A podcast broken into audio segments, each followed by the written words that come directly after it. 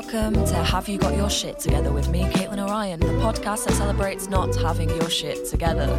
On today's episode, we have the Repeat Beat poet, also known as PJ. He's a hip hop poet and broadcaster, fusing traditional poetics and hip hop culture to capture and extend moments of time, thought, and feeling. PJ has performed across the UK and internationally at venues including the Southbank Centre, performing alongside writers like Margaret Atwood.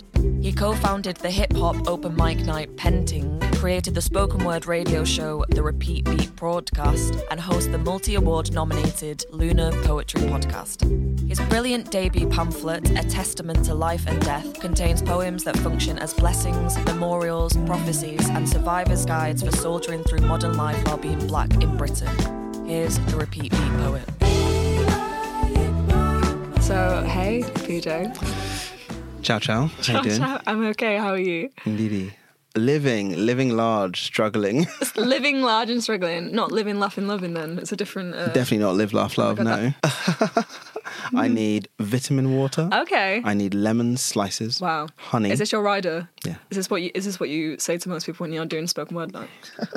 Be like, look, right. If it's not in the dressing room an hour before I have to go on stage, I'm not doing wow. the gig. Yeah, fair fucks. Fair fucks. Um, shameful, shameful. Never me. I'm far too used to doing pubs Oh and God. like downstairs rooms in theatres and cafes. but I think you have to hold yourself to a high standard. So even in a pub, if you have a bit of a rider, then you're, you're raising people's standards, babes. Two drinks in it, you know what I mean? Like, come on, please. um, hey, Ciao. Hey, hey. Hey, um, on a scale of shit to together, how are you feeling today?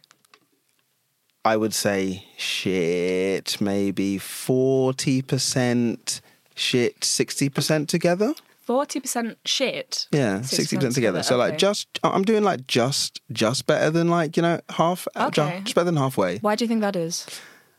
because although I feel like stressed and I'm kind of like, you Mm-hmm. know, very like cast adrift, Yeah. I can see the direction. Do you know what I mean? Yeah. I can see the direction. So like I take solace in that and I'm to hang on to that like the Uh-huh. tiny piece of driftwood taking me down. And you just started a new job today. No, it was about like three weeks ago. Three now, weeks three, ago. three and a half weeks ago. You're yeah. still acclimatizing. Indeedy, I am. Yeah. Yeah. it's a it's a different world. The old nine to five, Yes. Yes. while I- also keeping everything else on. Yeah, absolutely. So on that then, what does having your shit together mean to you? What does that look like for you? I think it's about like alignment. Mm-hmm. You know what I mean? Like, it's a bit hard to quantify because it's something that's like experiential. Do you know what I mean? Like you, it's something that you feel as a as a like a state. You know, Yeah. over like a set period of time or in a certain way, or you know, everyone flicks back to the times in their lives where they were like, oh, it was all going for me. You know, Mm-hmm. like they're like. You know, you, you like click to yourself and you're walking down the street and it's like you're in a film or Do you think you realize when you're in that state then? yes sometimes but more often than not upon reflection you Mm-hmm. know more often than not it's the story of like oh when i look back at that Yeah. everything felt a certain way everything felt right you know Yeah. everything felt great um, and then i think that that happens a lot and so i look for that like Mm-hmm. I, look for like the moments where i think i've actually been like you know i've had my shit together this was sick this Mm-hmm. was great do you remember when i did this and like i don't do reflection very well do you know what i mean And so Mm-hmm. i have to i really have to like think about it when i do Yeah. and so when you ask that i'm like yeah that's that's kind of what's what's going on in So it's right it's now. things feeling like they're clicking. So like, how how does that manifest? What what sort of stuff is clicking? like purpose and Mm-hmm. like and like interests and like just to be like concrete in it it's like for once i might have um, a bit of like financial uh, security that i Yeah. haven't that's not been you know uh, in my line of work as a poet and Mm. broadcaster and general all-purpose garden you really variety are creative, a like- multifaceted creative person. When I was reading up about you before this, you've got your finger in many pies. Yeah, like it all just became part of the same expression, and so it was very easy to like move from one thing to another constantly. Uh, And I've always been like that since Yeah. like since a kid, you know. What, is that like an interest in like people and like the human experience? I guess. Yeah, but also just like in like crowd and like like mass, like like Mm-hmm. Yeah. popular. Like listen, I I love the idea of like choirs and teams and just community and Mm-hmm. like you know the idea of like the the summation of human experience, our capacity to do anything and everything, be it like shockingly awful or like absolutely terrific and wonderful. That's very interesting to me. And then also like just you know wanting to express myself and figure out what I wanted to Yeah. say, and that was through like music. I was playing music like in church, then in like indie bands. That was like all sort of secondary school, then like orchestras at school and stuff. And then, um, but I was playing, playing music in church like Were you every. playing instruments? Yeah, What yeah, yeah. instruments? so I was playing uh, rhythm guitar, Wow. like bass guitar a couple times, drums more often than not, maybe like a couple years. Uh, keyboards, I'm not sure if I said that. No. It's like I was doing back and singing band. times as well. yeah, like it- it- just a music nerd, isn't it? Yeah. Mm. Like I was doing music school as well on like a Wednesday afternoon, and so on a like free session in that, everyone would just be sitting in the whatever canteen, Mm. like, like like Star Wars, Mos the canteen, and just throwing around instruments and being like, "Oh, teach me how to play a tune on the." I don't know oboe. like, learn how to get stuff out of a trumpet. Like I can, I can't play like brass, but I can get like a tune and a Mm. That's half. out. amazing. Yeah. Natural talent. Nah, it's in it's a, it's a family thing. Yeah. Like it's it's family in it. It's family Really? inheritance. Yeah. Like my grandfather on my father's side was a preacher, um, and then so Like- that's Orator. That's yeah. yeah. proper. Do you know what I mean? Yeah. Like, oh. it's it's really fun. Mm-hmm. And then uh, and then my. Uh, basically, like the the man who raised my mother and many other people Mm-hmm. alongside a wonderful woman who we refer to as mother. Mm-hmm. Uh, he was like a great fan of like music, and he had a piano in his like house, and he would always Ah. play it and stuff. And yeah, there's a crazy story I heard about my family a couple of weeks ago Yeah. is that when Nina Simone was living in Ghana for a couple of weeks, she was like on tour when she was around living in Liberia. This is like, oh, I forget the exact time period, but it's, it's a period of her career. Uh, she was hosted by my family not once but twice in Elmina. No way. Yeah, and like just somebody in the family group chat just dropped the picture. Do you know what I mean? It was like, oh, by That's the way, this is. Nina Simone and your like great uncle. No way. Wow. So it's very much in the bloodstream. Like more so than I have. Nina Simone is in that bloodstream somewhere. yeah, but these these realizations sort of like constantly happen. There's a line that I forget I stole from somebody Mm-hmm. uh, that says like there is a point where your uh, inheritances become your discoveries. right. Do you know what I mean? Like the things that you sort of feel like are your like I have a you know, sort of right to this or like I you know this is me. You start to discover them for yourself as Mm-hmm. opposed to like whatever they are meant to be in the abstract and you know let's say whatever else it means for the rest of your family for instance Yeah. but for you it might mean this you know or however you grow up things like that Wow. and so, yeah, like music definitely feels like an inheritance that is becoming all the time a discovery, more so than poetry. Poetry Really? kind of poetry and lyrics. I was, I was like, look, I can Into just, the lyric side of it. yeah, I can just talk mm. in it. So like, I love it, like, but also have to be careful because Yeah. it's about being interested in conversation. Yeah. that's where all my journalistic interest, journalistic interest Yeah, comes yeah, from. yeah. Stories, conversations. you know. Yeah. that was the thing you mentioned before, the human experience and all of that malarkey. So how did you get into poetry then? um, it was open mics at uni, first year of uni. Mm-hmm. Yeah. So the full story is that I was, uh, you know, like always doing uh, writing lyrics and stuff. Um, but I, you know, was always doing them with Little music. indie boy. Honestly, Bloc Party covers, Franz Ferdinand covers, Love Arctic that. Mm-hmm. Monkeys, Fratellis. There's lots of. I mean, i- if I drop the name of the band, the the few people who will listen to this will go and look up like the band that is, exists. And I won't say it because it's embarrassing stuff. But we had a couple of great songs. I was in a like a two man punk band Mm. called William Divine and the Seven Eight Nines. Wow. We made like like big, stupid, simple three chord rock and roll songs for like you know like really gritty. Recorded it in a big old converted caravan in like Colchester somewhere. Uh, but yeah, so I won't drop the name of the band, but yeah, I was always doing like lyrics and writing and stuff. And then uh, on my, uh, I took a year in between leaving school and going to uni because I wanted to be a journalist, and so I was just writing reviews and stuff. But I was also always just writing little verses, little poems. Um, some really cl- close friends will remember me just kind of wistfully sitting in a park with a notepad writing some poems in that summer. and then I started to share them. And then uni, first open mic night, forget what you heard about spoken word, which was in Stoke Newington, a bar called Ryan's. Absolutely wonderful night hosted by Rick the Most, who is also an Essex boy, uh, now going by they them. They have gone through a transition and it's wonderful. Love that for them. when I knew them, that's how I was introduced to them. Apologies. uh, and uh, Matt Cummins as well, two phenomenal poets, and just the motion of energy when all these poets would come in this room Yeah. meant that every week you were bringing a new thing. You were trying to like, you know, you were competing friendly. You were competing in like a friendly way with Yeah. yourself, really, because Wow. that, and, you know, Just raising each other's standards, I guess. Exactly. Yeah. And also just having fun with it, Yeah, man. you know I mean? Like, oh, that line you said was nuts. That made me write a thing like this. Oh, no way. Or the way you did that. And Uh-huh. many of the people who, who I was blessed to be in a poetry community with, they were like really about their, can, can I swear on this? Yeah. podcast? They're really about their shit. You know what I mean?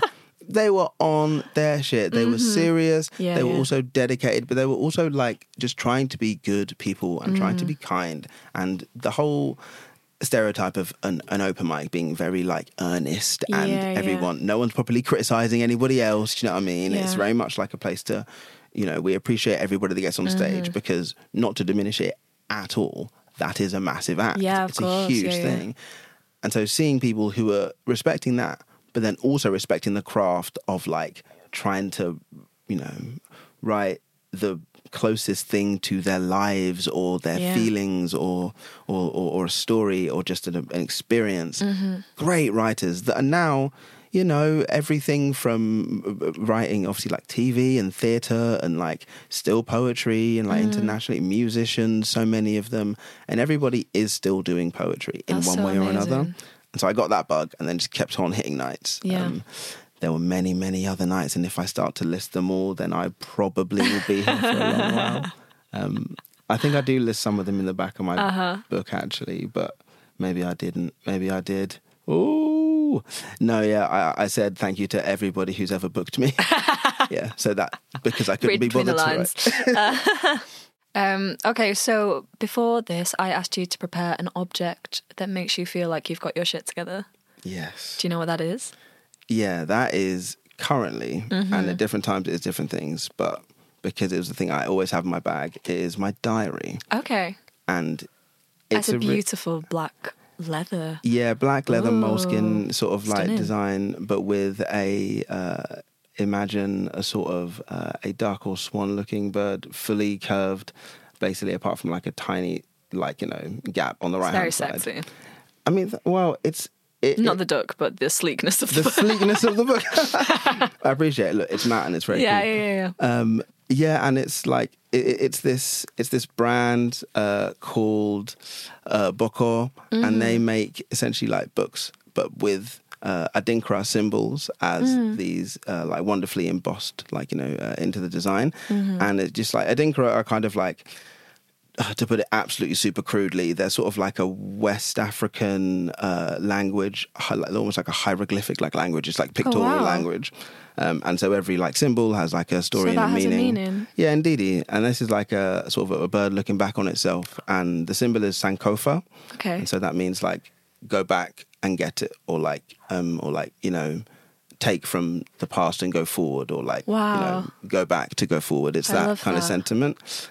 Uh, yeah, and because the the company they completely add little cards explaining Oh the images and what it means, and also add pronunciations and stuff. That's amazing. Um, so a symbol of learning from the past. So I've just been passed a card. Mm. Um, this symbol is of a mythical bird with its feet planting forward and its head turned backwards to retrieve its precious egg.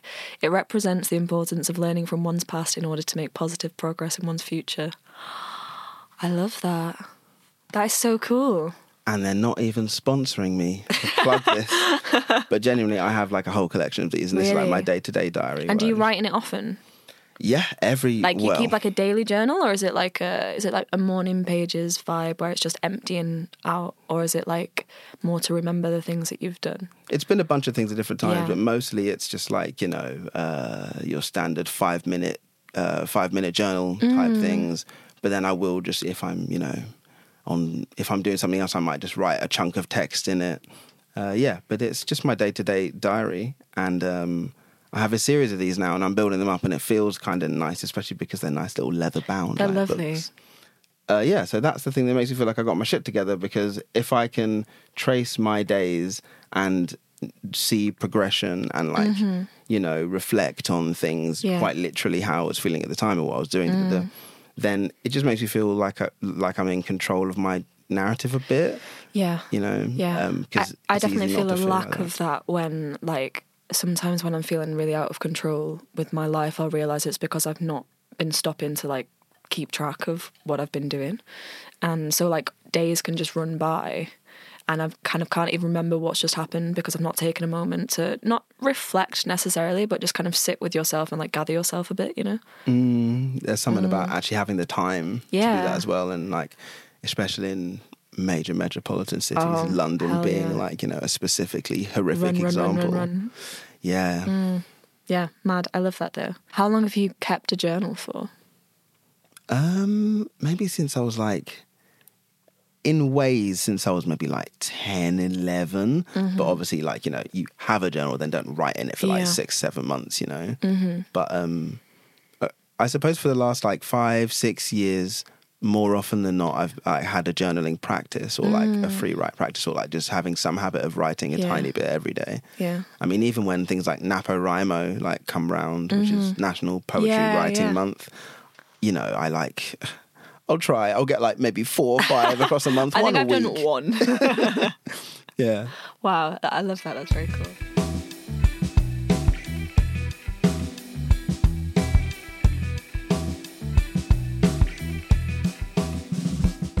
So, can you tell me about a time in your life where you felt like you really had your shit together? A time in my life where I had my shit together. I had a big old think about this on the train Mm-hmm. Did over you? here. I did. And I also thought about it earlier in the conversation. And I think the time when I felt I had my shit most together, my 25th birthday, Wow. it was uh, I was in Amsterdam Mm-hmm. doing a couple of shows with Imaginary Millions, who are like a live hip hop, funk, free poetry jam. Like so many, it's just about expression. Mm-hmm. Yeah. and like bring in who you are, improvised music. It's technically it's an improvised music jam uh, Wow. with poetry. Wow. And we were doing that on the first Sunday of the month at the book club uh, in Shoreditch for like, you know, maybe like three years old. And we went out to do these shows in Amsterdam. And um, yeah, just so happened it was my birthday uh, on like the day of the show. And so we did a show the night before. and I was on the rooftop uh, of like a hotel, like bar sort of thing with a venue on, on the other side, which is where we were playing.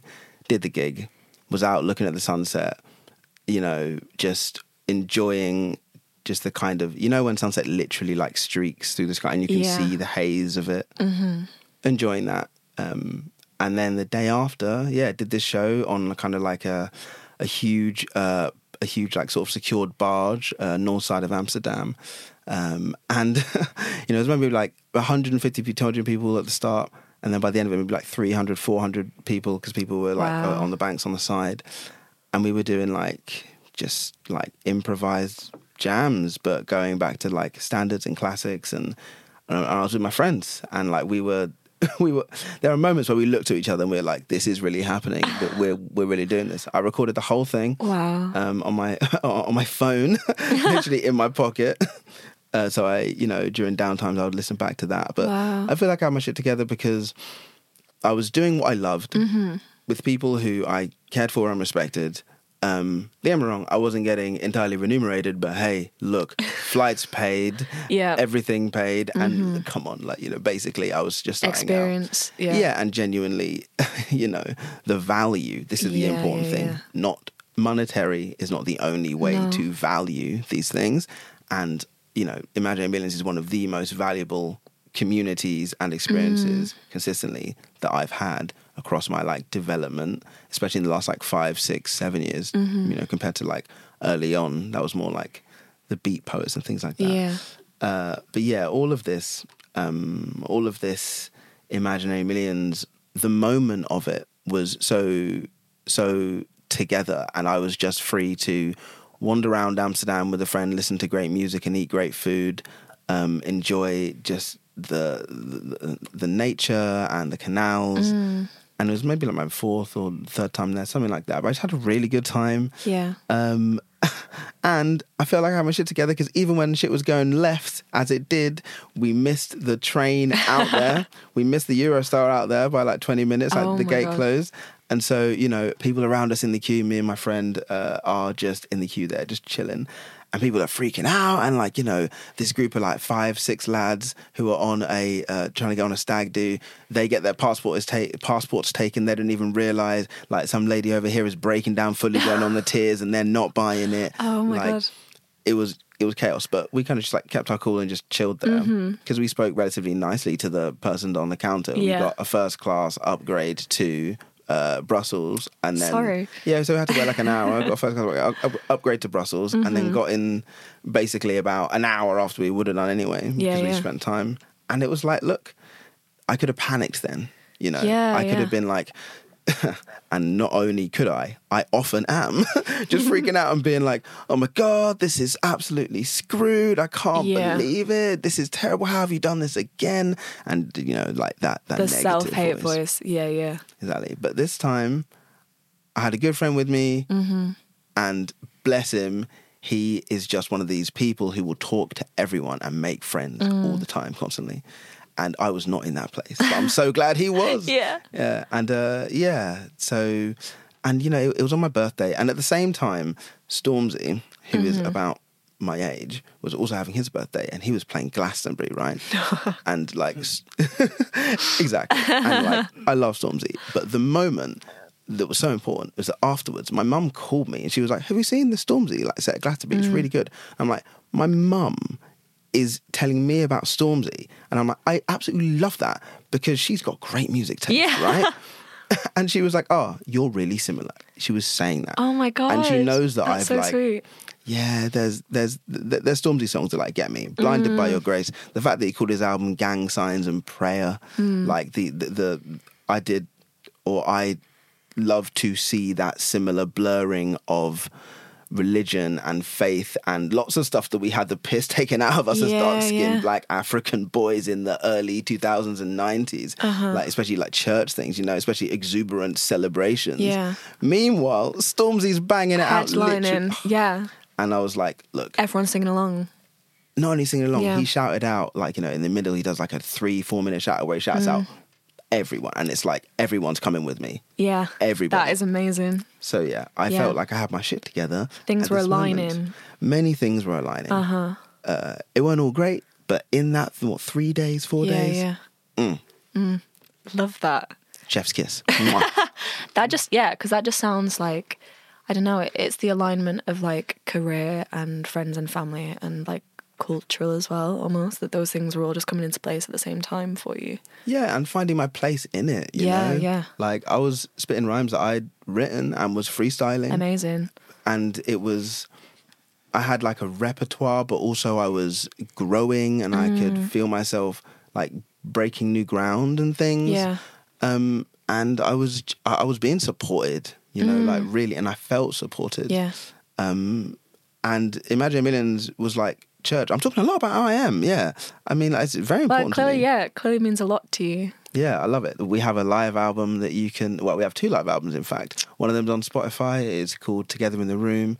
Um, and then uh, the other album is called Spending Our Fortune. That's on Bandcamp. That was an International Women's Day special. Wow. Uh, exactly, all femme band. It was f- absolutely sick. So night. were you doing? You were doing poetry with that? yeah, poetry Yeah. and emceeing. Oh my god, yeah. amazing. Yeah, yeah. It was really fun. I have so the poem that I have called "The Faithful" Mm-hmm. um, has taken many like different forms, but the form it took on the Imaginary Millions album, "Together in the Room," is almost a. It's like a. it, it does so many of the things I love about the poem really well on a huge scale. So im the the concept of this gig and this album recording was a full sort of like hour and a bit, fully improvised. There's like, you know, uh, I think a seven piece band, maybe like 10, 11 different vocalists, be they singers, MCs, uh, poets, and everyone's quite literally like in a circle, in a massive circle, and like you stand up and then you you you, you do your thing. And so yeah, we we did this, and obviously there's poems and pieces that each of the artists might have had, Yeah. but when you do them in this context, they take on a new like, Completely. completely. It like transcends the poetry, doesn't it? yeah, it like it it gives it a different vehicle. Yeah. Do you know what I mean? And poetry is a fundamental thing in so many other great parts of what we would call, you know, the expressive cultural Mm. Yeah, arts. yeah. Like and I think that's poetry's always been quite like fundamental and Mm-hmm. especially like the open mic scene, you can see it in just like the weightings of things. Yeah. Poetry books don't sell, poetry open mics are hard to keep going. Like people say you start doing open mics and then you move on to other things. But Oh, there's really? Mm-hmm, a reason why it's always there. Do you know what I mean? Like and it's also just a also just a vanishingly small amount, especially in Europe, especially in England Mm. specifically, a vanishingly small amount of people can actually have access to like you know. Uh, the the the the respect and the platitudes and all of the grandeur that comes with the like you know 0.005 percent of Yeah. like people who can make a living out of poetry Oh, completely. and only poetry. Lots of other people yeah. do lots of other things, Yeah. and that's also not necessarily a bad thing Yeah. but it it does mean that poetry tends to get disrespected and Mm. i like to put poetry front and center that's why i call myself the repeat beat poet So where did that Right. come from? The story behind that is uh so beat poets Mm-hmm. your Jack Kerouacs and your Ginsbergs and on the road, and I absolutely loved it. like the idea, you know, the idealism, and don't get me wrong, I didn't idolize these people. They are not good people. You know I mean? They're not an example of how to live life. but I was enraptured by it and the way Yeah. Mm-hmm. they wrote the kind of free expression. Also, like the cohort, I guess, of that kind of Yeah, poetry the being at the forefront of a thing. Yeah. Yeah, and there was like a full gang of them. Do you know what I mean? Like a Mm. full crew. And as I started to learn more about them, I started Mm-hmm. to learn about different poets who didn't get like the shine at the time. Yeah. So like Ted Joans was like an American beat poet, and he wrote about jazz fantastically. And I found Mm. him a couple of years ago. And then like Diane di Prima, who was like a proper, I use these like air quotes, proper radical. My point is that she wrote phenomenally Yeah. directly to power. Like people say, you know, speak truth to power. She was speaking truth about power to power with power. Do you know what I mean? She was like, and is phenomenal. Um, and I found these other poets. I'm like, oh, okay. So you know, just beyond the beat poets that we know, there is more. So I was like, right, what do I love? Hip hop, MC, rhymes, the art of rhyme. Mm-hmm. Yeah. Love it, and always had done. And so I thought, what about hip hop can I tag to a beat poet? And I came to the concept of a DJ getting a break beat, a four bar loop, you know, the Amen break, something like that that Yeah, yeah. spawned entire genres and the foundations of, you know, music and everything and and just famous break beats. And I thought, okay, so a DJ repeats a beat, like, you know, you, you repeat Yeah. a loop. And then I was like, right, that has a ring to it. Repeat, beat, repeat. That's beat, amazing. poet. I love that. Yeah, I I did come up with a name and then was like, well, I just have to do this now. you really have to commit. yeah, a name's too good. Name's Yeah. too good to go and miss. That is so good. Okay, then in opposition to that, a time in your life where you felt like you didn't have your shit together. Oh wow, how honest do I want to be on this podcast?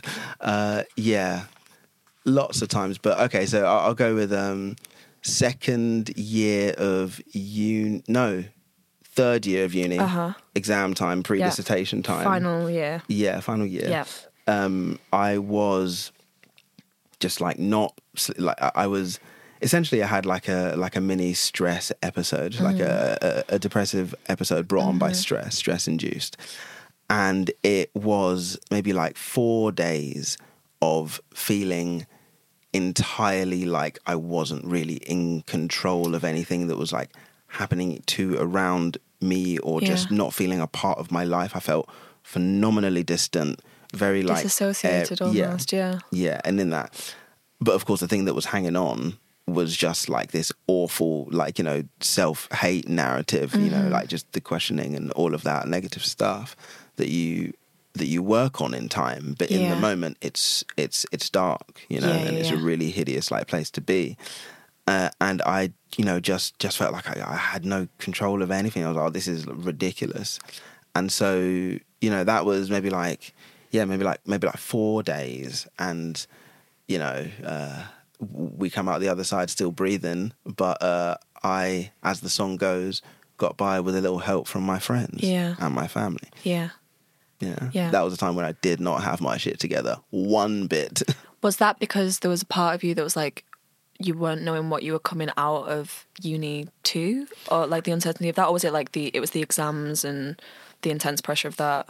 Nah, it was like it was a massive, massive crisis of self confidence and like and like worth. Do you know what I mm-hmm. mean? I was like, it, it, it started it, and it because it kind of built up and like there had been you know I've had um, uh, my my issues and struggles and we all constantly do Yeah. with mental health and our mental health, mental health and mental illness Yeah.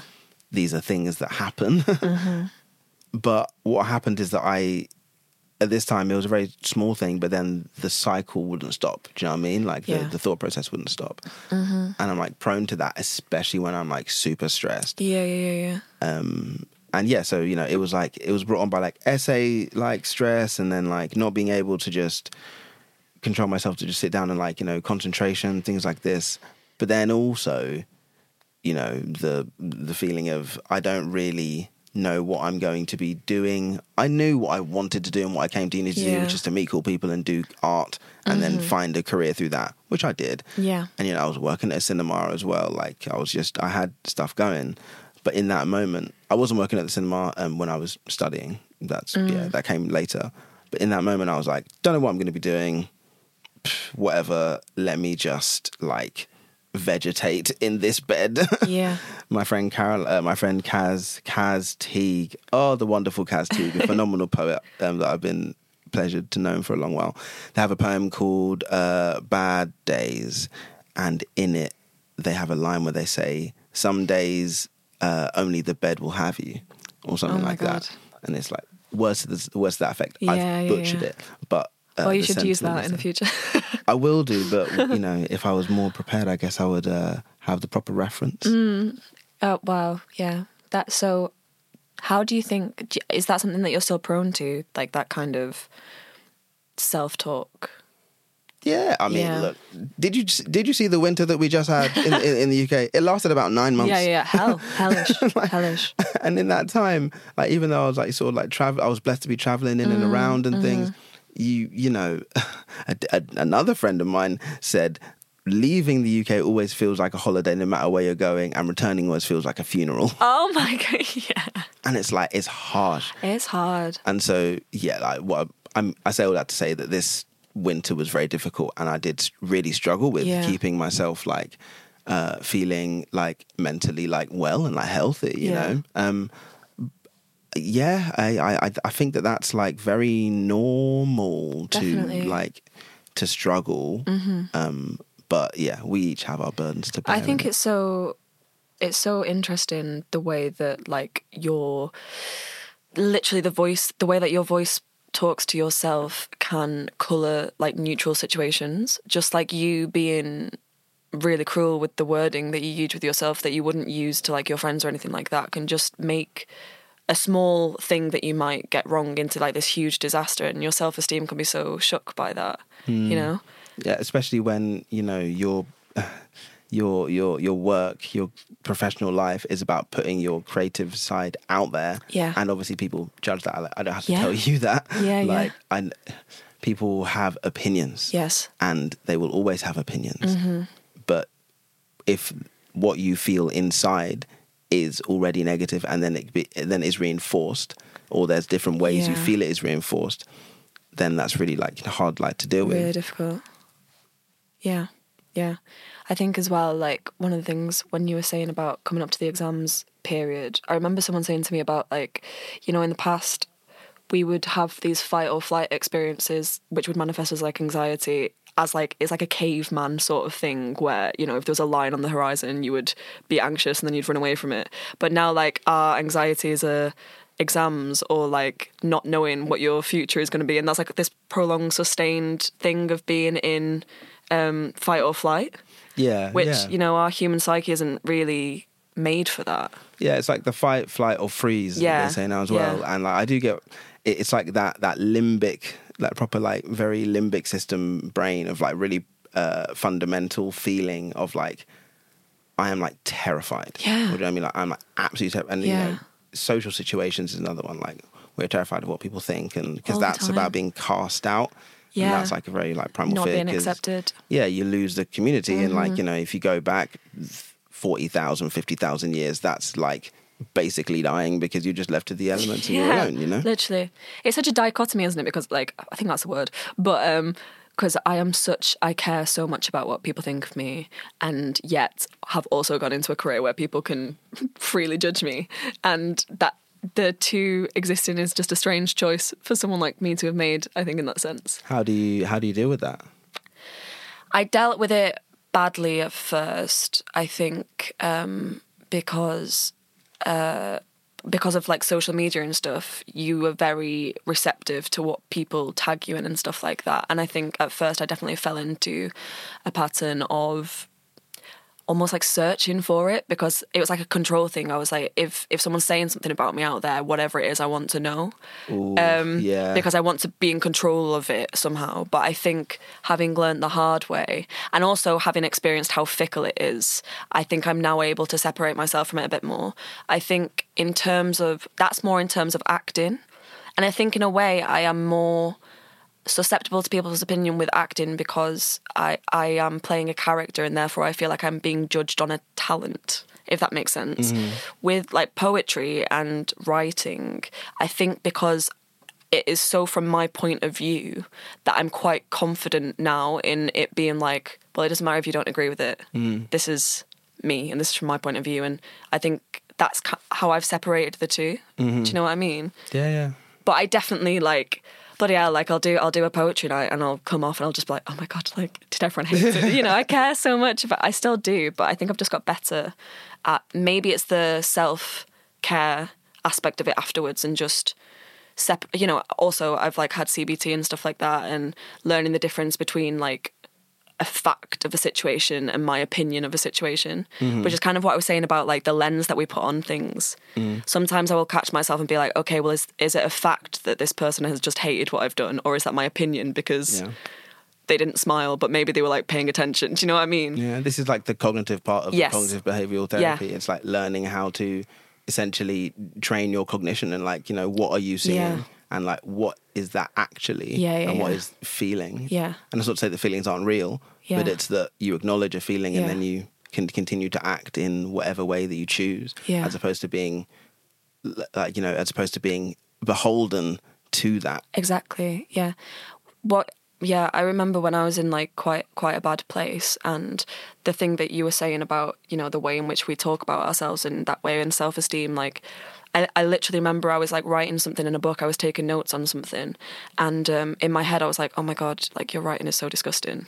And then I just had this moment where I just like clocked myself and I was like, God, if I am talking to myself about something as small as that that like is inconsequential, like no one cares what my writing looks like, no, you know, that perfectionist element of it like if that's the micro like what what am i speaking to myself in the macro? In like you know on, on things that matter like how cruel am i being about things that actually matter And we can be so unkind to Yeah, ourselves. yeah. Mm-hmm. Like the brain is an awful, awful thing sometimes, you know. and it lies to us like it's I know. not true Oh, it's terrifying, isn't it? It's like, come on, I need to like work with me here. Hey, Ant. Hey, You do a great job in editing this podcast, might I say. If people like the podcast, what do they need to do? like it. What else? Follow it on social media. And then what? They could share it with every single person they know. Thanks, Ant. You can go back to your corner now. Bye. three things that make you feel like shit Um, not being listened to, or like not feeling listened to. Uh-huh. Like, so if I'm, if I feel that I'm trying to do my best to like be calm and explain something Yeah. like into like super simple time, I'm just trying to like communicate effectively, and someone is just like not like completely like not open to it, not like paying any Mm. attention, just completely shuts me down. Makes me feel really annoying. Sorry, annoyed because I'm just like I'm I'm trying here. Yeah, and yeah, like yeah. I'm really I'm trying to do this respectfully as opposed Yes, to just being like telling you that you're a dickhead and I'm pissed off. Like, but yeah, so that makes me feel Mm-hmm. like shit. Um, I think like helplessness and just generally feeling like helpless. Yeah. that's nothing that really makes me feel just like that's a particular type of terrible feeling that I have. where I'm Mm. just like, ah, I feel I can't do anything, or I feel like there's nothing, there's nothing that can be done about this Yeah. situation. It's Yeah. almost like despair, and that manifests in like a whole bunch of different ways. So, be it like eco and climate anxiety, Yeah. or be it like, and by the way, that's just anxiety at the world ending. Yes, I know, I know, Like- and that is like happening. Yeah. So when you when you sit and think about that too much, you just want to. Yeah, and then but even on a slightly smaller level, Yeah. slightly slightly smaller level across my maybe personal life. Let's just let's just say like my work. Mm-hmm. Yeah. Like if I don't feel that I'm in control of it and I'm just like kind of going from place to place, I feel Yeah. helpless. I feel yeah. So that is another thing. And then third, I would say like loneliness. Yeah. I mean, it's awful. Do you know what I mean? Like for me personally, in my experience, when I feel my loneliness is when my negative voice happens to be the loudest or is most likely to like catch root on something, you know? Yeah. Because I have no other like input. I'm a very discursive like learner and Mm-hmm. I love to discuss and like figure things out and enjoy things with other people, whether that's verbally or non-verbally. Yeah, if we're yeah. both just like taking in the same experience, and maybe we talk about it later. I'm like, on a scale of one to ten, it's like, give me three points about no. Um, so yeah, like, but if it's me, if it's me, I can do the classic thing because we've all gone through, you know, a, a- general mass shock in the world, which is a you know a gen a, a huge virus, the coronavirus, Yeah, and that was like mass isolation. mass isolation. Yeah. And my regular points of contact in community were regular poetry nights, and Yeah. like you know that's where I saw people. Yeah, And so being super isolated, I was also staying in a house that was empty, uh, just because the person I was lodging with was out of the country at the Right. time, and so but I couldn't like change anything. I was very like stuck. so you that's the know? helpless aspect. You've got you've got all See? three then. Do you know what I mean? I was helpless. It was a lonely time. you know, you weren't being listened to. There's no one to you. listen to my own voice far too much. I was still do, like, you know, and genuinely, maybe one of the things that kept me going through that time is I was still doing my radio shows. Yeah, so people were so you were listening. connecting. Yeah, yeah, Yeah. I also uh, revived the Lunar Poetry podcast Yeah. in that time, so people Yeah. Mm-hmm. were listening. Like, and that. This is why I love radio and podcasting So intimate. much. Exactly. We're in the ear. exactly. We're with you wh- wherever you're doing. like- Yeah. and I start my radio shows with a thing that echoes that. There's Mm-hmm. a line, and I am doing the thing where I'm going to quote myself. Absolutely. Disgusting Do it, babes. terrifying. Uh, so on my radio shows, both uh, Loose Igusi, which Mm-hmm. is a like a Pan African radio show, basically just black music of all different kinds and varieties, Mm-hmm.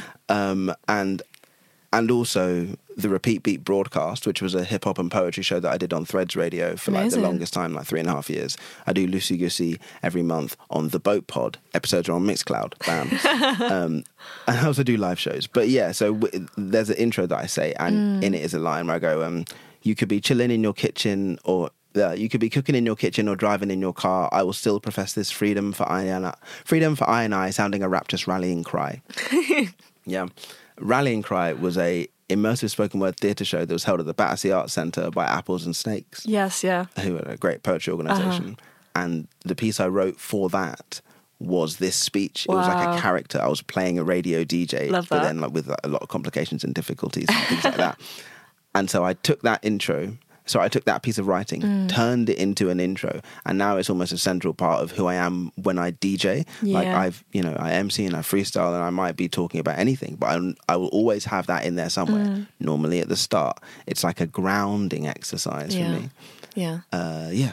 So I love that. So for you, like the way that you dealt with the loneliness is through connection, really, and like creating something to connect people and yeah focusing on Yeah. connections and realizing you know the social social physical isolation did not have to mean emotional distancing from Yeah, yeah. everything and everyone you know Yeah. um and it, it showed me the things that i or it reminded me of the things that I genuinely love and found community in and with. Yeah. So like I was born in Chelmsford, which is a like I mean, it's now a city. It's it's a large town. It's a it's a large town with a connection of villages around it. Uh, maybe like twenty minutes east of Stratford in East London, and it's a fantastic place. Honestly, I love it to bits. Apart from when it's awful, which is a lot of the time. But one of the interesting things about it is that Guglielmo Marconi, who was one of the first people to develop radio and the wireless network, he had his factories and did all of his work in Chelmsford. So the mm. birthplace of radio is what Chelmsford is known no as. No way. Again, it's in the bloodstream. It's in it's in the dirt. Do you know what I mean? It's in the soil. It's in the water. The River Chelmer, the River Can, High Street. Yeah. So I love radio. I've mm. always been a you know radio in the ear person late Yeah. night at uni. The first times I was feeling lonely, I'm like, well, I'm just listening to Radio Yeah. One, Colin Murray on a late night, or like, I don't know, I was listening to Annie Mac, I listened to like, Lauren Laverne, still to this day, I love Lauren Laverne, she's great. Yeah. And just like, but then I started to di- diversify my listening. So I was getting Mm. like independent radio stations and or places around London, like Represent or like you know anything, Yeah. anything. And I just love that because it was connection, and you can be with a community, you can be alone together. Yeah. Yeah. know? And you can feel like you know someone really personally just because you've listened to like a few episodes with them and stuff like that. Like when I was back home during lockdown, that's when I got really obsessed with podcasts. Okay, yeah. because it was it was that it was I was on my own, um, and it was my way of just feeling some connection with the world still, um, and I think that's why I just fell in love with the format so much, and ultimately why I came up with this was just for that reason, really, of just wanting to connect with people. It's a great vehicle for conversation Yeah. and like you know connection in a in a certain way. There is a thing about like parasocial relationships and how much we feel we know people who are only putting out a certain part of them. Mm. Of course, and you have to balance with that also this like necess- necessity for authenticity Yeah. and that being like the thing which is super valuable right now in terms of like there is cultural capital in like authenticness Mm-hmm. Yeah. so you have to balance these things out Yeah. but it's just about being like a critical consumer of the Uh-huh. stuff you take on. Yeah, yes i love this. Maybe i don't know the entire backstory of this podcast host's life but in this context yeah, yeah, i feel that i know yeah. them. Or you feel safe with them. Completely. In your ear. yeah with your Um, time as well. yeah, you know i mean? Yeah. i'm not going to waste an hour listening to something i don't want to. Like, Yeah. It's interesting what you were saying about loneliness because for me, like having moved to London, it's one of the loneliest cities. Um, even though there's so many people here, like that, you can feel so isolated, even amongst millions of people. Yeah, I think it's yeah, L- London. I never. It's a thing that people do, mm-hmm. especially Londoners do. They love to sit sit around and talk about London. But as a as a as a cipher, as a kind of mm. example of a like capital metropolitan, Yeah.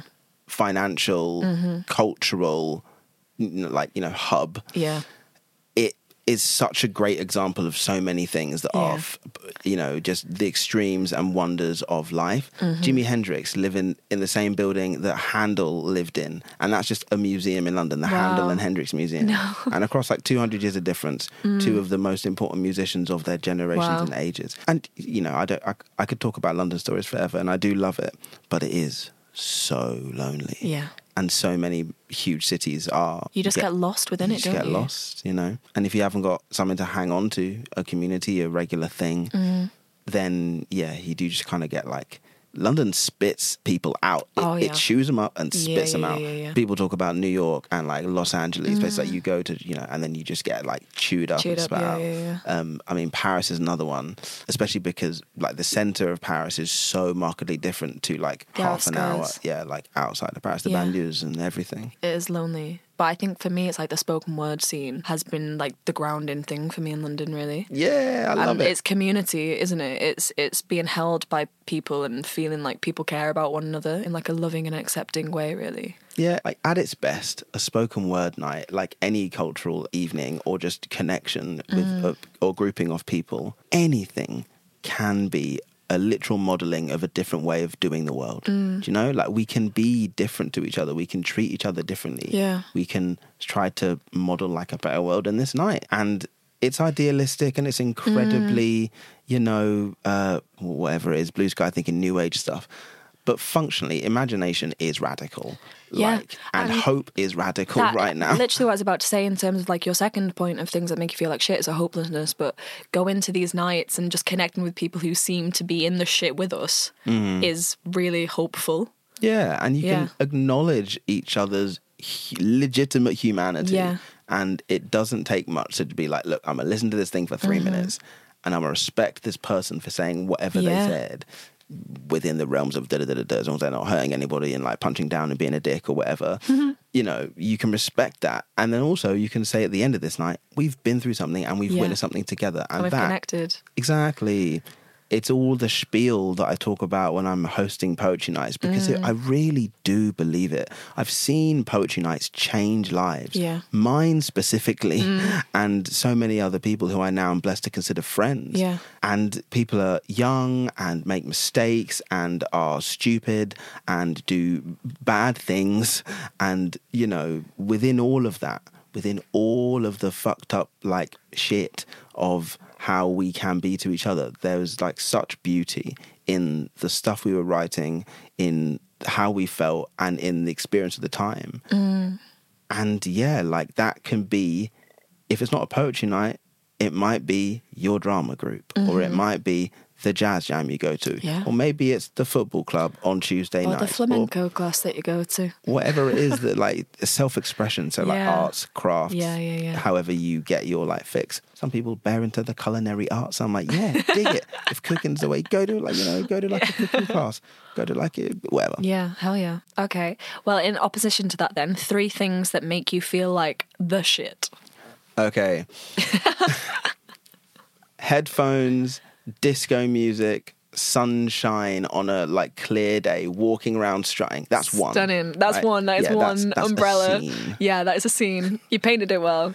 Oh, it, I am like I'm, I'm such a sucker for it. Where are you walking in the sunshine? Where Where do you like to walk? Do you like a park or a canal or? I'm I I'm very like I was born about five minutes away. Five minutes, well, not even that. Generally about fifty seconds walk away from the river that runs through the centre of Chelmsford. Uh-huh. So love a body of water. Oh, love a body of water. Mate, There's something past about the body ocean, of water. Oof. like yeah when i was uh when i was in ghana um i was on a literary residency recently uh 2021 Amazing. at the library of africa and the african diaspora phenomenal place um highly recommended to anybody listening uh and we went down to the coast one night you know it's like drinking on a beach bar and it was the first time i'd like been by it's the first time i'd touched the water since landing in Ghana. Wow. And I was like, oh, this is so special. The moon was so bright, it was reflecting off the ocean, and you could see it super bright in the stars. The stars were really bright as well. Um, and it was just one of those like magic moments. So, but going back to the actual moment, it would be like just any like strutting, like Look, any yeah. disco, any like funk disco. Uh-huh. Imagine me with like maybe Bootsy Collins star glasses. oh yeah, baby bubba, wind me up. uh. So that's one. Um, what else do we feel? It's this is such a stereotypical one for a performer, but when you when you do a really great show, Fuck yeah. when you smash a set Uh-huh. and like you can feel the audience is like with you. like in your pocket. Oh, Yeah. Mm-hmm. it's no better feeling in the world. It's like surfers talk about like being in the tube when Yeah. they're like surfing. I'm like, it feels like that. You're Yeah. right in the pocket, right in the groove, right in the moment. Um, so yeah, that's that's another one. And I've been blessed to have so many great experiences like that. You know, Yeah. not only through doing poetry for however many years it is now, and, and that's at open mics and features and in loads of different contexts, music, even in conversations and podcasts when you have the moment where you're like, oh, that was an incredible like thing. Yeah. So yeah, that, and then a third thing that makes me feel like this shit, having the respect of my friends and my and my and my like family. Do you know what I mean? Wow. Feeling like the people whose opinions I respect value me and like understand Mm. me. There's no better feeling in the world than feeling like known and loved. Kae Tempest says it. They say to be known and loved, to be known and loved. Yeah. Like it's it's the thing. Um, to be fully like understood by your friends and your family is a really beautiful thing. in your wholeness, you Yeah. know, like and not having to buff edges or emotionally self mutilate to appear the right way or do the right thing. No, but to be as, as much me as I can be and to be loved for that. Yeah. Like that's I think what everyone's kind of striving for. Yeah. And to do it on a planet that isn't polluted, exploding and run by a vanishingly small amount of the population with incredibly large amounts of power and you know weapons Mm. Yeah. like it's it's it's a within all of that malaise of you know what bell hooks called white supremacist hetero yeah, white supremacist hetero patriarchy Mm-hmm. you can throw in um, materialism in that as well Yeah. within all of that the quote is poetry music art love this is what we write for this is what we live for Yeah. and you know within that the human experience value being known and loved being understood by a piece of work even when you read a poem and you go and you, and you go oh my god that is me Yeah. you wrote a poem that i saw you do Tuesday last as we're recording this. Mm-hmm. Yeah. At versus at the Roundhouse Uh-huh. as part of the Last Word Festival, and it was about playlisting and like sending playlists as like a love language. Uh-huh. Oh my god! Literally, I'm sitting there being like line for line. This is phenomenal. This is me. I've done this before. You know, I've even thought these little jokes before. B sides and B sides and like you know covers. Like, I think that's like my proudest line in there. Um, it was it was a really great poem. Honestly, Oh, it was it was a fantastic one to watch, and not only because I was like I relate, but also because it was performed wonderfully and it was skillfully written. You know, I think for me that was one of those moments of the second thing as a performer where you just feel like the energy between. I think because you were in the front row and you were literally like, "Oh my god." I made a fool of myself. I. But I was like, this feels like the connection. It's the connecting with the audience, isn't it? Like, yeah, I was I was watching. Um, Cate Blanchett was talking about like you know why she's an actor, and she said you know some people say that it's um, because they want to be a character, or they want to be this, or they want to be this, and she's like, no, I want to like connect, and I want to make someone feel something, and yeah, that just resonated. And I think with your poetry as well, like I felt the same. Whilst I was watching you, I just felt so connected with you, and it's a very special thing. hey, I'm proud to be able to do what I do, and I'm proud of the work I've done to get to a point where I Mm. Can do it well. Yeah. And I'm proud of every time I give an audience a good experience. Like I get to hold pride in that. I Mm-hmm. Yeah. did that, and obviously with a little help from my friends and everybody Uh-huh. else, and what it takes to make a person a person. Mm-hmm. But the repeat beat poet is an invention of Yeah. me Yeah. and it's something that you know something that i've managed to cultivate and create an entire part of my life around Mm. And so when go- things go well i'm like you know what i'll take that nipsey hussle says it he says um uh, no no excuse for my failures no apologies for my successes or worse to that effect Oh, I love that. like i'm gonna take all of my successes Yeah, and yeah. own all of my failures Yeah. you know they're all me Yeah, yeah, because and because it can be so easy to not accept a compliment as well. Yeah. Because that's like societally Britishness. We're like, no, no, no. Yeah, I like to uh, I like to disavow myself from such ludicrous ways of thinking. Give me those being. compliments. Um, yeah, amazing. Okay, something that makes you lose your shit in a positive and a negative way. Oh, in a positive way, like you know when the beat drops. you know what I mean, like lose your shit. Yeah, like so. I. I What's I your fave? I was going to ask you this before. What is your fave song to like? Firstly, to do the disco to, to like Uh-huh, that first, and then secondly, what's your best drop in a song? Okay, first one. Um, also because it relates to uh, the the story I told about feeling like I was the shit in Amsterdam. Mm-hmm. Uh, was sitting in a bar and a song came on called "Be Thankful for What You Got" by William DeVaughn. Mm-hmm. Just be thankful of what you got. And the hook, you all know it, is diamond in the back, sunroof down, digging the scene Uh-huh. Yeah. with a gangster lean. Ooh, ooh.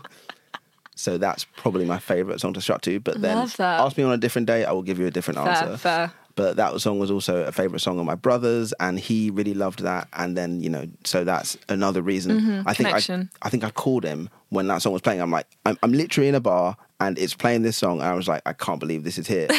anyway, so yeah, that's and then best song, best beat drop. Um, ah, that's eh, so many different types of beat drop. Like if we're going like like filthy liquid drum and bass or Oof. something. Just like maybe like um oh there's too many. But okay, eh, I'll one I really love uh-huh. is uh, War Pigs by uh, by Black Sabbath. Mm-hmm. Generals gathered in their masses just like hard rock, shit. and then the Wow. bye bye, Wow. yeah, bam bam bam, and all of this stuff. So like, Yeah. I thought that would be like a nice little. I listened to like a lot of like hard, just like proper yeah rage music, mm-hmm. and like, a rage drop is different. Maybe Yeah. like break stuff by Limp Bizkit. Oh yeah, yeah. Come on, man. exactly. It's a classic. It's all about the he said, she said bullshit, brother. it's just so aggy. It's like when, when I need to just get that out. That is two very different sides to you. We've got the disco strut and the uh, grotty drop. Yeah, like I mean, I'm I'm I'm from Essex. I was born in Essex for my Uh-huh. sins. I was. Don't get me wrong. I'm not from there, like my family is from West Africa. Mm-hmm. I'm from West Africa, Mm. but I was born in Essex, and Essex has a great history of like dance music, Yeah, yeah. and a great history of like parties Mm. and like under motorway raves Yeah. you know like that was a huge cultural thing not only through like the 90s and like house and everything and that's not that's not always been my music taste but it's always kind of been there Yeah, yeah, yeah. and so yeah i love that and then also like you know funk ugh, there's nothing cooler than funk. Earth, Wind and Fire might be the coolest band ever. Yes. Prince might be one of the coolest people ever. Mm-hmm. Betty, oh man, Betty Davis. Mm-hmm. They say I'm different. Betty Davis, hard. and like, so there's that. But you know, yeah, there's like different types of like drop. I- I, just love the the release of it. It is the release, and it's the anticipation, isn't it? You're like, you know, it's coming, and then some some people go prematurely. And it's, an, it's an embarrassment for everyone. But when when you align, you're like at the same time as the drop. That is a fucking beautiful moment. Yeah, Mm. I super agree. And like, I mean, I don't know about you, but there's moments in a crowd at a festival when you're waiting for that Yeah. one thing that everybody shouts at the same time, and Yep. then it's like 240,000 people Yeah. all screaming Yeah. this thing. Yeah, Come on. we're all having a bit of a moment in here at the moment. Uh, okay, and then something that makes you lose your shit in a negative way. Yeah. Oh, it like this is gonna be a, this is gonna be a very embarrassing when I've got no one else to blame. Okay. Do you know what I mean? Like when I, when I know it's my fault, when I know that I've like I've, I've got to take, I've got to hold the L and take it. And I'm just like, because not only do I have to be serious and just be like, you, know, like take responsibility, but um, I also have to be like, okay, and then like. You can't like you- you can't throw this on like anybody else. No, no, like, no, you no. know, you have to you have to take it. Maybe it's because it's part of the loneliness again. It's like oh, you have to sit with that action. Yeah. You know, like you've you've chosen You've to done do something. It's like shame as well, isn't it? And shame is so all of that. fucking powerful. Indeed, that makes me lose my shit in like a bad way. It triggers the negative self voice of Mm-hmm. Yeah. the voice of self worth. Yeah. Because it's not I have made a mistake or I've shown a negative behavior or something that d- doesn't align with me or how I feel or what I want to be. That very quickly goes to and I am a bad person. Well, there's a difference between guilt and shame. Like guilt is productive, and it's like, oh, I shouldn't do that again. I should learn from this. Whereas shame is like, I am a bad person. I did this thing, and I'm an idiot. And yeah, that sort Yeah. of thing, you know. for sure.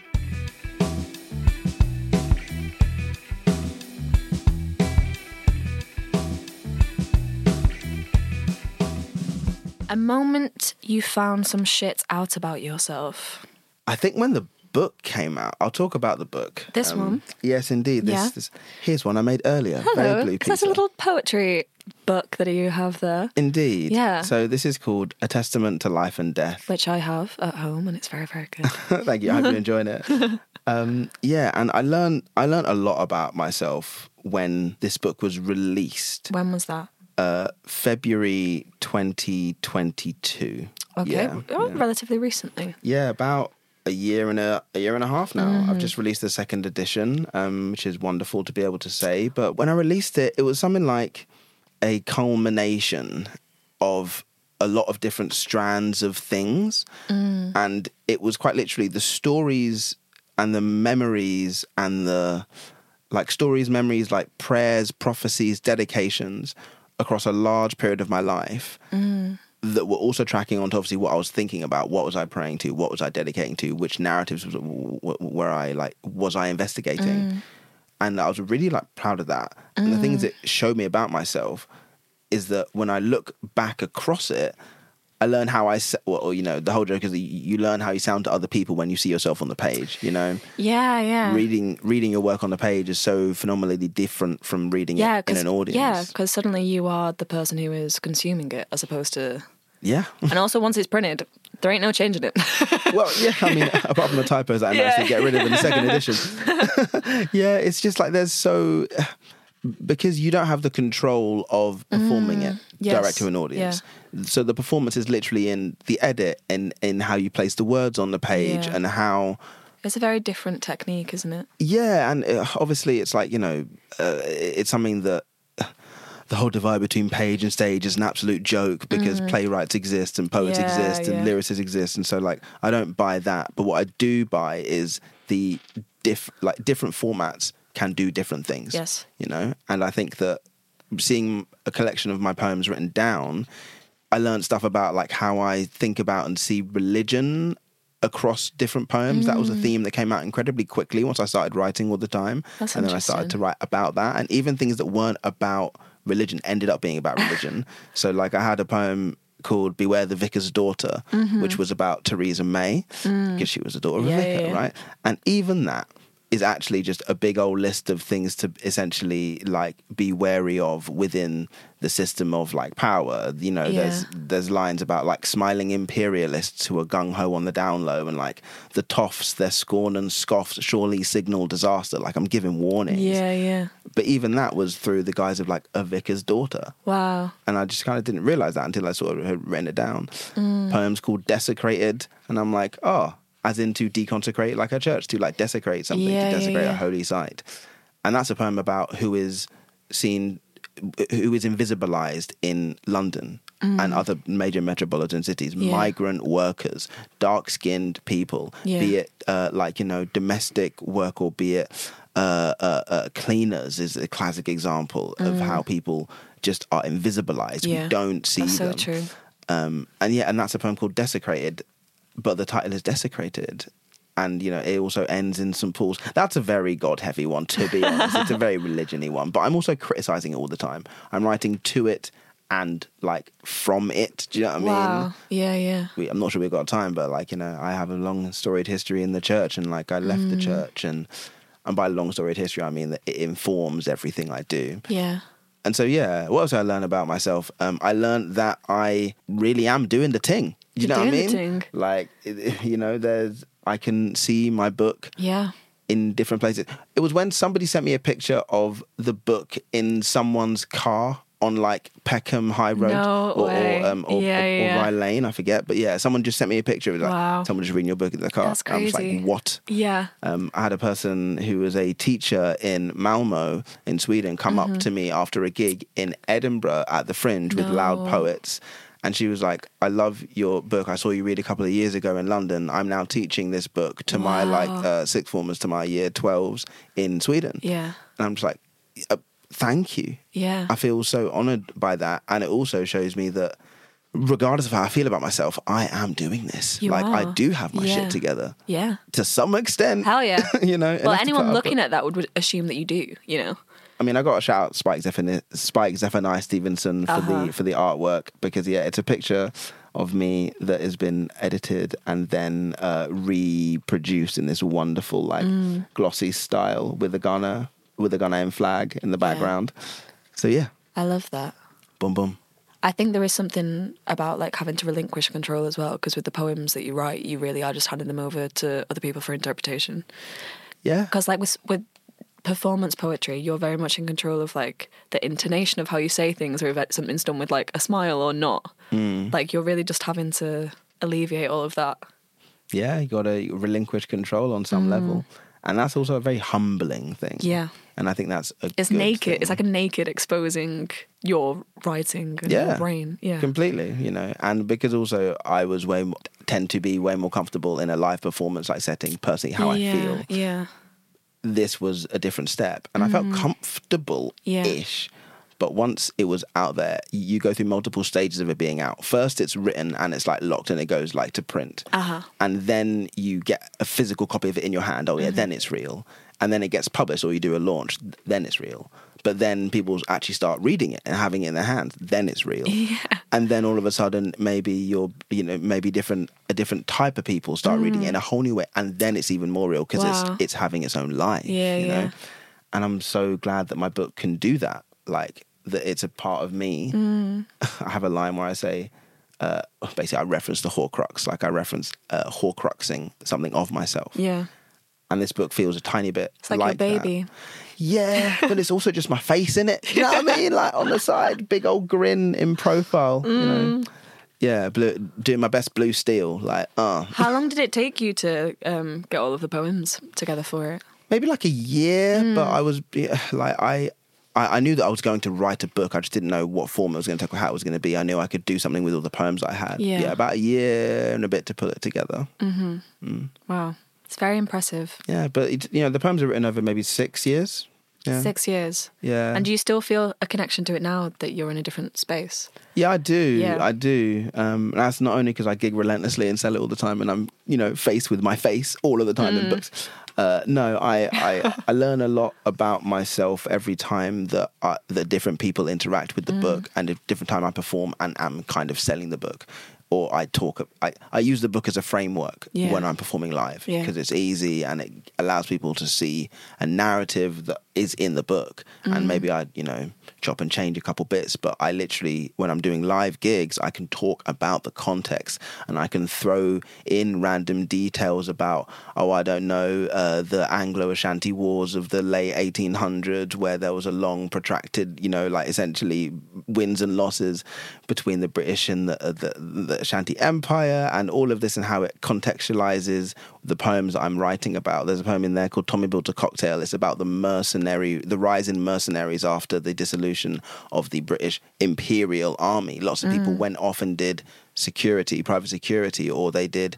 uh, You know, literally like counterinsurgency training, and this is you know the people who were training, uh, you know, people who were going on mass uh, communist killing raids in places like Indonesia or or, or Central America, uh, Col- uh, Colombia. Uh, this is a, a, a thing that is known the CIA cooing people, and also the British uh, deposing Mossadegh in Iran in like the 70s. And the, the thing about nationalism, I write a lot about nationalism and mm, politics mm-hmm. and imperialism and mm-hmm. politics. And I can give a lot more context or a different type of context live. If you're there with it. yeah than in the book. But obviously it's all there if you read it like you you know I, I write in a way where you can read these things in the poems. And a lot of the time i write very directly. But a lot of the mm. time i write very airfalutin you know? Okay. so, shittest piece of advice you've received.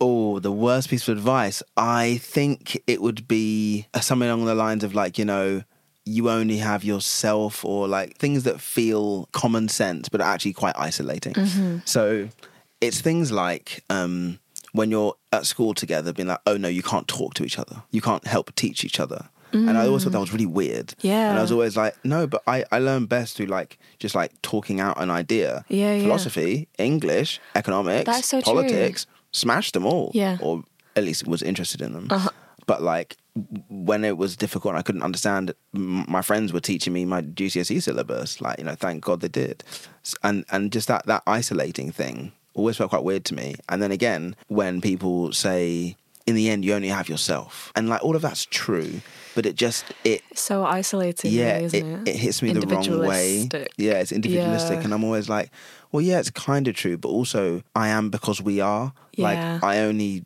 or I exist in reference to other people as well as myself. Mm. Yeah, yeah, yeah. Like, and and that that's always been a comforting thing for me more so than the knowledge that like I know it's only me. Yeah. Trust me, I know it's only me. Yeah, There's yeah. nothing that people can say about me that I haven't already said to myself, you know? Mm-hmm. Yeah. And so when someone goes, you know, at the end it's just you and your God or whatever. I mean Yeah. like, yeah, you're not wrong, but in the interim in life Yeah, it's yeah. about connections and, Definitely. you know, like we are what we repeatedly do. Like Mm. that's that's virtue ethics, that's Aristotle, like that's like who are you what is the essence of you Mm. and it's also like african communities like bantu communities hausa communities like fulani uh, fanti communities west africa historically I was reading a whole book series called like the General History of Africa, published by like the UN. is a big old historical tome in like six different chapters, from like you know archaeological prehistory to pre-colon pre-colony pre-colony colonialism and whatever. But in it, there's a whole section about how the essence of the person when the communities were structured in a specific geographic way tied to the African continent. aka if you're just between two massive rivers, that's roughly going to be your community. Maybe there's a big hill 20 minutes away, and the people on the other side of that huge hill are a different community mm-hmm. because, you know, historically they've grown up separately. The people by the coast, maybe they, you know, uh, move along the coast historically. Maybe the people across the desert are more used to that. That's a hell. Maybe they move across there. The similarities in how people interact mean that the kind of like essence of who you are would precede and be your reputation and also your like social like value. It was like who you are, it was how you were known, you know, and that wasn't reserved. So this is about animism, which is the belief that everything is like alive. Be mm. that the, the the the humanity of a person, the hum, the human animal, or if it's the animated life of plants and nature, mm. even reformed, you know, things that we would think of as unalive, like a table or whatever. This used to be a tree. Like Wow. it's in that world of interconnectedness. more respectful as well in a way. Yeah, it's like it's a it's a it's the closest thing I can get to a truly holistic, like a mm. truly whole sort of sense of belonging in the world. And so when someone goes, in the end, it's only you. It's very like fatalistic and very individualistic, and those are two things that kind of make me like maybe not lose my shit, but they make me like despair. You know? so yeah, I think I think I think that's my answer. I think that's what I'm going to go for. Mm-hmm. I like that. Um, These are good questions, by the thank way. Thank you. Yeah, yeah. I just thought how many questions kind of like uh, spread the word shit out into. That's the theme that I was doing. Um, shit, you wish you'd known sooner. oh, I wish I'd known that it's okay to try and fail. Do you know what I mean? Like to try and to fail and to learn from your mistakes and to try again. Um, and I still wish I know that, to be honest. yeah. I'm still learning that. Yeah. So, yeah, that's some shit I'd wish I'd known before. Um, I wish I'd known the sheer depths of like uh, how hard the deck is stacked against you if you're a marginalized person and in what in what ways it is and in how those ways intersect as well. Um because that you know and whatever your protected characteristics are whatever your whatever part of your identity is othered by dominant and mainstream society whether that's you know uh, gender religion sexuality skin color age language you know whatever it is there really are like forces and interests that are working against that. Yeah. and it's crazy to know the extent of what that means and has meant for history. If you only take into account like 450 years of like European imperialism, white Anglo imperialism, and you see the damage that that's done. Yeah. And then you know that no matter how bad we know it is, it's actually worse Yeah. because of the gaps in our knowledge. Operation Legacy, when the British Empire destroyed its colonial records upon leaving a whole bunch of its former colonial territories, so uh, Kenya and uh, places in the, Mm. the Caribbean, they just junked a whole bunch of records or brought them back to the UK so nobody would ever know. And to this day, no matter how bad we think it is, probably worse. Yeah, And I of wish. I'd known that shit before because, don't get me wrong, I'm a cynic Mm. and I have no uh, starry eyed visions of how great Britain was in the past or how great humanity is in the past. Humans are flawed beings and en masse have done some terrible, terrible things Yeah.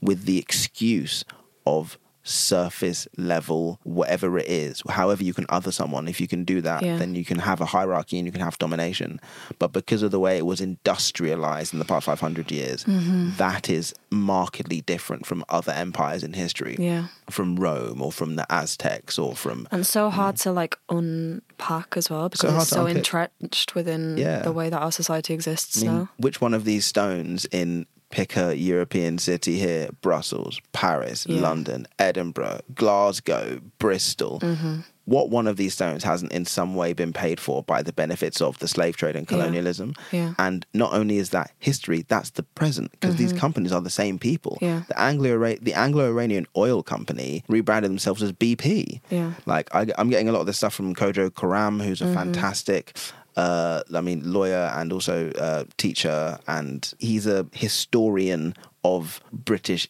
imperial companies. Do you know what I Mm, mean? Like, mm-hmm. and what that kind of how that informs capitalism as we see it today. So this is about like racial capitalism. You can't divorce the two. Like, and that, yeah, I wish I'd known that stuff earlier in terms of really deep in it. And also, when you learn about it, you learn that you have to have alternatives. And this is a thing that like Thatcher famously said, and loads of people say there is no alternative. And I'm like, There has to be. there has to yeah, be. because it can't. Yeah, because it can't go on like No. this. And um, also, the alternatives, how we got here. Like, this is the aberration. Yeah, yeah, this yeah. is a thing which, in the history of human evolution and, you know, society, is not normal. And there are books coming out that are reframing the way we think about the story we tell ourselves of history. Great book called um, um the what is it, The New Dawn of Everything by David Graeber Mm. came out a couple of weeks ago. Like David Wengrow and David Graeber, like 800, 900 page, solid 10 hour listen. Great book. I'm about an hour in Mm. um, but then just ways of reframing society and what is valuable.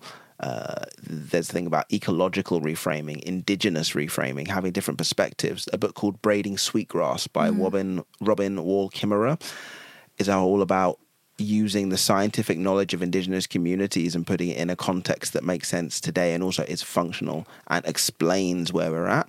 A phenomenal book. It's also about a billion and one other things. Um, yeah, but this is just comes back to this idea of trying to have a holistic view of the world and a real radical alternative. Mm. Like, because I have to believe there has to be an alternative. And it goes back to that thing of what you were saying about hope as well, and like it can feel so overwhelming, particularly when you reflect on like the environment, for example, and how much that is still very much playing into what you're saying, which is like you know the minorities are the people suffering, or like the global majority, you know. Yeah, it's just the, the further you are from power, the Yeah. closer your proximity is to essentially, you know, uh, like domination and oppression. Yeah, like, yeah, yeah. Still now, yeah. yeah. There's a term called necropolitics, um, which has been popularized by like um, this this dude Achille Mbembe and um, and Rosie uh, two like theorists and great thinkers. But it essentially it's the flip of biopolitics. If biopolitics is a politics of life and who is like you know allowed to be and have proximity to the best things in life and like st- extending life and you know be that social reality or wealth all that stuff mm. the flip is necropolitics which is essentially who is who is positioned in a closer proximity to death and elimination than other people in the hierarchy of society. Wow. And so if you think about just take one example in the UK in the past like 30 years, the prevent strategy, which quite literally victimizes Muslim people and it makes being a Muslim and also because it's not just about religion, it's also about skin color, it's also mm. about ethnicity. Mm. And these things are different. Your skin color mm. is not necessarily your ethnicity. Yeah. You know, uh, it, your religion is not necessarily related to your skin color Yeah. but it packages all these things up mm-hmm. and it's such a clear and obvious example of victimizing a particular group for a purpose and that's about like it's about like border security and like this idea of who we are as a country and we're not this and we're not that and we need Yeah. to other these people to keep whatever this is in big air quotes pure and right and all these myths of of of, of purity and oneness and sameness as if we're not an island which means that people have been coming and going for all of its history you know so like yeah uh i suppose i suppose that's i suppose that's that yeah Well, thank you for sharing all of that. Okay, so before the podcast as well, I asked you to think of a shit shot. That is a picture that was taken of you that to the outside eye might seem like you had your shit together, when really you didn't. hmm So I think there's a. I'm going to have to audio describe the picture. Set the scene. exactly, I'll have to set the scene. So, um, yeah, I recently went up to Newcastle to see an old friend of mine, um, and he's been a really close friend since secondary school. We, we played music together in church and and in bands and stuff. We made music together. You know, great friend. Uh, my life was. I felt like my life was falling apart at this point Really? literally like and it was only a couple of months ago Mm-hmm. um, but we took a wonderful picture on one of the many bridges going across the Tyne and it looks, it looks like a really nice picture you Mm. know like it was freezing and, and I was like wrapped up and he was like just like you know a jacket and a scarf and he looked Mm. like it's like a normal day I look like it's Baltic out there. um, but yeah the picture looks nice and like things are going well but at, at the time it was like I was like you know, felt incredibly isolated, uh, was struggling, didn't really know what was going to happen, didn't really have a, a solid plan apart from general ideas. Yeah, and that was a really nice picture. I'm glad I have the memory of it as well because we had a great time. Um, and it did help me feel better, but I, you know, was also feeling bad. So Yeah. we went to go see David Rodigan. Sorry. Love Rodders. yeah. Did did the beat drop? Oh, there were some crazy times. He would just like drop some like you know like nasty dancehall, Mm-hmm. and he would do this thing where he's just like, "Are you ready to go down the rabbit hole?" And then just Were you like, ready? No, we weren't ready. Then he, like, Can anyone be ready? No, and, it, and then some big filthy bass. Bam, ba-da-da-da-da-da-da. Whatever. There was a new track by uh, by by by Fred again. Oh, Fred again, again, again. Yeah, Fred again, again, again, again, again, and whatever the thing was like Skrillex and like Flo Yeah. Dan. and he dropped that like two months before it came out. And I remember thinking, this is like hard. Yeah. So it's called like it's like some one syllable word like red or like mad or like something. And it was mad. It was. yeah. So, PJ, have you got your shit together? Maybe. Increasingly every day, I feel, you know. Uh, do I have my shit together? I do. Like, no matter how adrift I feel, when I lay out kind of what I've done to get to where I am at the current point in my life, I can look at myself and say that 10 year old me would be proud. And 10 year old me would say that, nah, this dude's got his shit together. Yeah. Like, doing what he loves, being able to earn partially a living from it, hmm. being respected in, you know, Yeah. for it. If I could dare to say that, maybe some people respect me. I don't know. Oh, I'm Oh, a fool, yeah. but some people do. and yeah, I just think that 10 year old me would be proud. And so mm. I say I have my shit together. And that's who you're doing it for at the end of the day.